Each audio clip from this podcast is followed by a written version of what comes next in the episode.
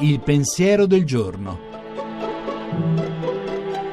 In studio Chiara Giaccardi, docente di sociologia e antropologia dei media all'Università Cattolica di Milano.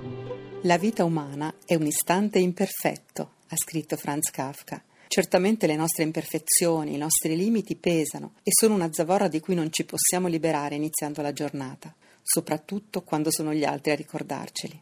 La nostra vita è imperfetta, la nostra famiglia è imperfetta, le nostre relazioni piene di problemi, la nostra faccia che non è mai come vorremmo. Eppure, proprio in quel non essere del tutto a posto, sta lo spazio per la scoperta, il cambiamento, il cammino. Perfetto significa finito, compiuto. A ciò che è perfetto non manca niente, è chiuso e fermo, perché l'intrinseca grandezza circoscrive, non fa posto, ignora la possibilità. È piuttosto l'imperfezione, la culla dei sogni, dei desideri, dello slancio in avanti e fuori di sé, la curiosità verso un mondo che, proprio perché è imperfetto, ci offre sorprese in ogni momento. Tutto è imperfetto, non c'è tramonto così bello da non poterlo essere di più, o brezza lieve che invita al sonno che non possa favorire un sonno ancora più sereno, scriveva Pessoa.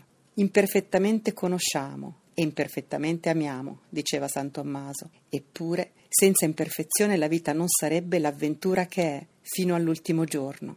Viverla con gusto e accogliere con gratitudine il miracolo incompiuto che siamo e la gioia che ogni passo nuovo sprigiona in noi. Come scrive Emily Dickinson, può esserci il deserto là fuori, lontani passi di uomini imperfetti, ma la festa esclude la notte ed è scampanio dentro. L'imperfezione nutre il desiderio e apre alla meraviglia. Con Leonard Cohen c'è una crepa in ogni cosa ed è da lì che entra la luce. La trasmissione si può riascoltare e scaricare in podcast dal sito pensiero del giorno punto rai punto it.